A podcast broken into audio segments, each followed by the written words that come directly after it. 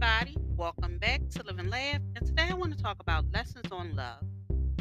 Sometimes the one you think is right is all kinds of wrong for you. There are a lot of folks with low expectations of what's possible in matters of the heart. Remember, you get exactly what you allow yourself to receive. You will, without question, experience the kind of love that cracks your heart wide open and sprinkles confetti not until you decide that nothing less than this is an option. Love is compromise.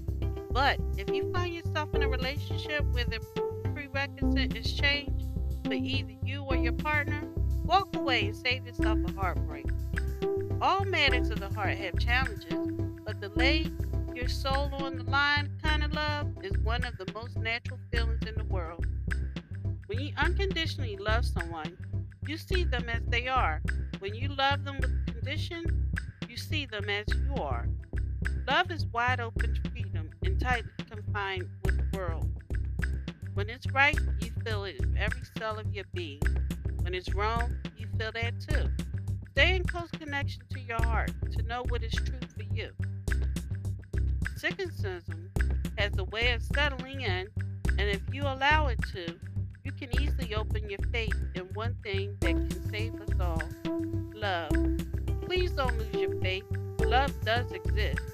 Most importantly, you deserve to be loved. You deserve to be loved. You deserve to be loved. Thank you for listening. If you know anyone that can benefit